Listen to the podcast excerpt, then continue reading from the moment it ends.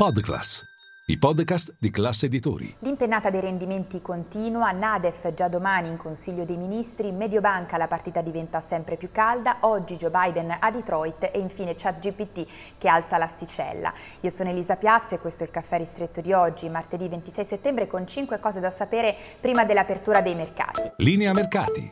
In anteprima, con la redazione di Class CNBC, le notizie che muovono le borse internazionali. Uno, partiamo dal vero e proprio market mover di queste ultime sedute, vale a dire i rendimenti dei bond sotto pressione. Continuano a toccare nuovi massimi pluriennali. È il caso del Treasury a 10 anni, in questo momento mentre vi parlo al 4,55%, dunque su nuovi massimi che non vedeva dal 2007. Sotto pressione anche il nostro decennale che oggi riparte dal 4,65%, ma anche quello tedesco che nel nell'ultima seduta ha toccato massimi che non vedeva dal 2011, tanto che lo spread BTP Bund resta tutto sommato stabile, oggi riparte da quota 186 punti base perché a salire non è solo il nostro BTP ma anche il Bund. In questo contesto Wall Street è riuscita a salvarsi e oggi riparte da una seduta in verde mentre l'Europa stamattina è in cerca di riscatto dopo che la settimana è cominciata all'insegna dei ribassi. E poi eh, due, conto alla rovescia per la nota di aggiornamento al documento di economia e finanza, stiamo parlando parlando della cornice in termini di risorse per la prossima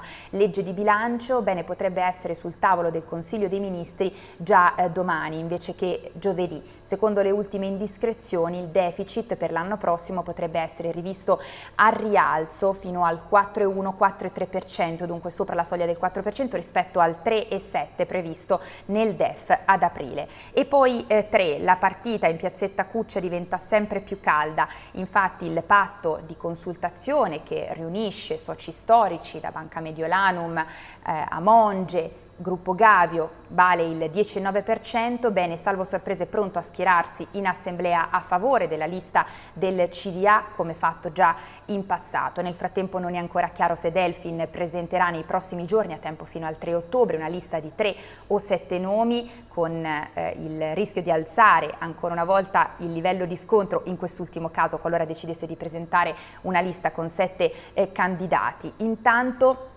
L'ago della bilancia sembrano essere gli istituzionali, così come anche quella che sarà l'affluenza in assemblea. E poi quattro ci spostiamo negli Stati Uniti perché al momento la riscossa dei sindacati sembra essere la nuova variabile in grado di incidere sull'economia statunitense quest'anno, perché se gli sceneggiatori di Hollywood hanno eh, finito di scioperare, si tratta invece con gli attori, bene, non si placano invece le proteste dei lavoratori del settore automotive negli Stati Uniti, tanto che oggi Joe Biden sarà a Detroit proprio a supporto dei lavoratori scioperi che coinvolgono General Motors, Ford e anche la nostra Stellantis.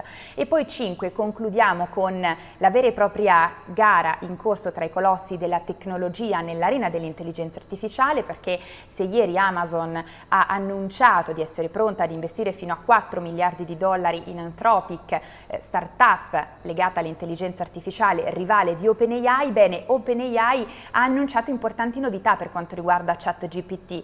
Eh, se vogliamo alza l'asticella l'asticella della competizione perché ChatGPT nella sua nuova versione con il nuovo aggiornamento sarà in grado di vedere, sentire e parlare. Infatti riconoscerà la nostra voce, sarà in grado di risponderci e anche di interagire attraverso le immagini. È tutto per il nostro caffè ristretto, noi ci vediamo a Caffè Affari con tutte le notizie.